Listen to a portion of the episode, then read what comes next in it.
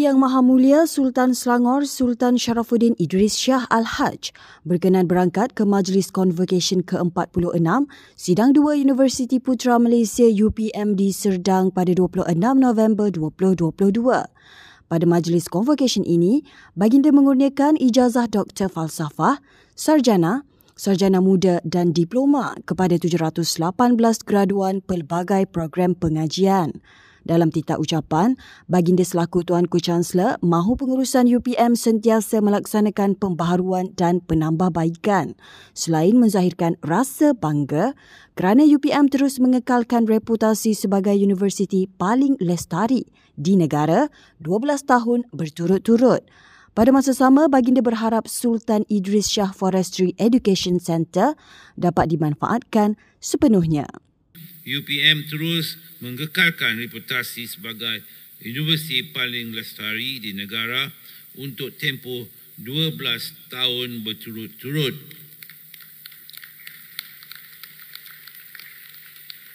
UPM telah berada pada kedudukan terbaik di Malaysia dan ke-27 ranking terbaik dunia dalam penarafan UI Green Metric World University Ranking 2021.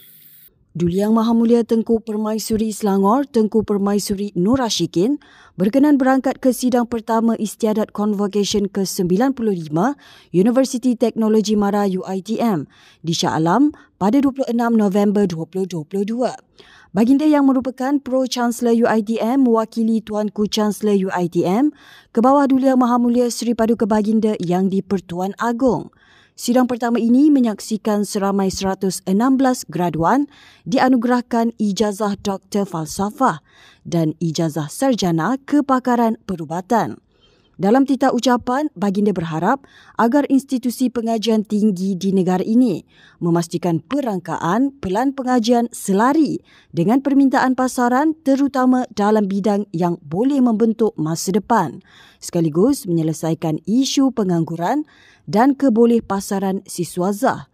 Baginda juga mahu matlamat penubuhan UITM dipenuhi agar keseimbangan guna tenaga dapat diwujudkan terutamanya untuk membantu anak-anak golongan B40 dan M40 dalam sektor pekerjaan.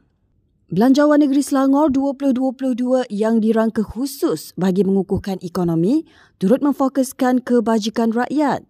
Datuk Menteri Besar Datuk Seri Amiruddin Syari berkata, beberapa elaun dinaikkan kepada RM1,500 merangkumi elaun guru kafa, elaun ketua kampung, kampung baru, bagan tradisi serta ketua komuniti India dan elaun Tok Batin kampung orang asli.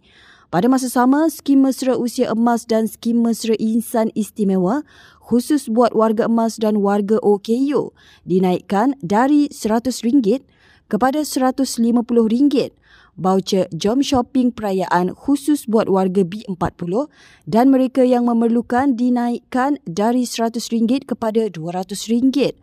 Peruntukan kesihatan awam ditingkatkan kepada 65.6 juta ringgit dan peruntukan subsidi yuran kafa integrasi buat keluarga memerlukan berjumlah 5 juta ringgit. Tidak ketinggalan skim biaya rumah yang membantu menyelesaikan isu pembayaran deposit rumah pertama disediakan dengan peruntukan 100 juta ringgit. Tambahan caruman program caruman air suri buat wanita Selangor, pelaksanaan wifi desa, dana bantuan guaman syariah dan pelbagai lagi. Warga Selangor boleh mendapatkan ucapan serta infografik penuh Belanjawan Selangor 2023 dengan melayari amiruddinsyari.com. Walaupun tewas 2-1 berdepan Johor Darul Takzim JDT dalam aksi final Piala Malaysia di Stadium Nasional Bukit Jalil semalam, pengendali Selangor Datuk Tang Cheng Ho tetap berbangga dengan persembahan Selangor FC. Sebelum itu, Cheng Ho, Ketua Jurulatih Selangor yang baru, menganggap pasukannya selaku underdog berdepan JDT yang banyak pengalaman. Bagaimanapun, Selangor tetap memberi saingan dengan gol menerusi sepakan penalti Harlison Kayon pada minit ke-45 sebelum JDT bangkit dengan dua jaringan daripada Baxon Da Silva dan Fernando Forestieri sekaligus melengkapkan empat kejuaraan musim ini. Sebelum ini, Menteri Besar Selangor Pemerbadanan atau MBI memberi ganjaran RM10,000 kepada setiap pemain Selangor FC atas kejayaan mara ke perlawanan akhir Piala Malaysia 2022. Insentif khas dengan nilai keseluruhan RM229,500 disampaikan Datuk Menteri Besar Datuk Seri Amiruddin Syari di Hotel Marriott Putrajaya baru-baru ini. Hadir sama Ketua Pegawai Eksekutif CEO MBI, Norita Muhammad Siddiq, CEO Selangor FC, Dr. Johan Kamal Hamidun dan Pengarah Eksekutif Majlis Sukan Negeri MSN Selangor Muhammad Nizam Marjugi. Skuad Merah Kuning itu berjaya melangkah ke perlawanan akhir Piala Malaysia selepas menewaskan Terengganu FC dengan agregat 3-2. Kejohanan Golf Selangor Masters 2022 yang berlangsung di Club Golf Sri Selangor bermula 23 November menutup tirainya semalam. Datuk Menteri Besar Datuk Seri Amiruddin Syari berkata, peluang menganjurkan kejohanan sempena sambutan Hari Keputeraan Duli Yang Maha Mulia Sultan Selangor, Sultan Sharafuddin Idris Shah Al-Haj ke-77 dimanfaatkan sebaiknya selepas dua tahun tiada acara golf profesional dianjurkan. Katanya, penganjuran melalui Jelajah Pembangunan Asia ADT, Tajaan Perbadanan Kemajuan Negeri Selangor PKNS yang menawarkan hadiah keseluruhan ASD RM150,000 atau RM687,000 merupakan strategi kerajaan negeri merancangkan pembangunan ekonomi dengan menarik lebih ramai pelancong melalui aktiviti berasaskan sukan golf.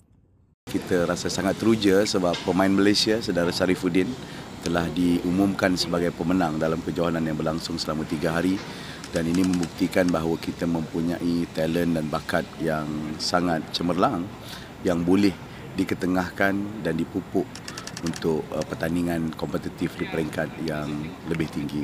Saya percaya kita boleh anjurkan lagi pada masa hadapan dan ia akan menarik lebih ramai uh, penaja dan juga peserta dan pemain-pemain khususnya di rantau Asia untuk menyertai kejohanan ini pada masa depan.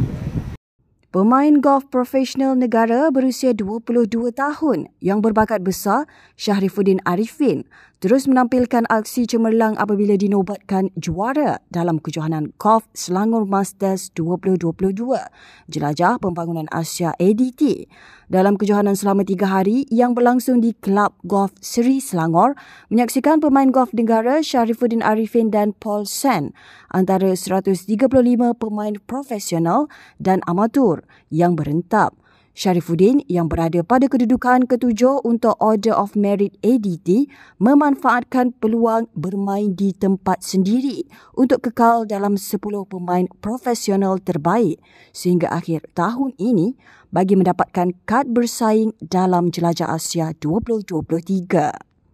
Tapi saya gembira juga atas kemenangan saya dah lama yang saya tunggu time yang saya menang ADT.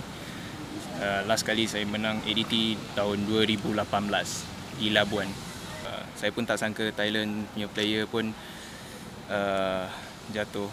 So saya pun memang langsung tak fokus kepada dia apa semua. Just nak improvekan score. So improve banyak shot apa semua. Uh, kena maintain. Uh, keep playing fairway first. Ya. Perancangan uh, akan datang untuk game seterusnya?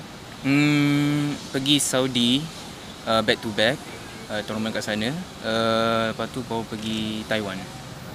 ADT juga. Terima kasih kepada semua sponsor saya dan PKNS, Sri Selangor, uh, kepada yang rakyat Malaysia dan datang hadir ke sini. Uh, terima kasih banyak-banyak.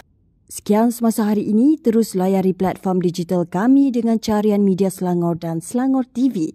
Bertemu lagi esok.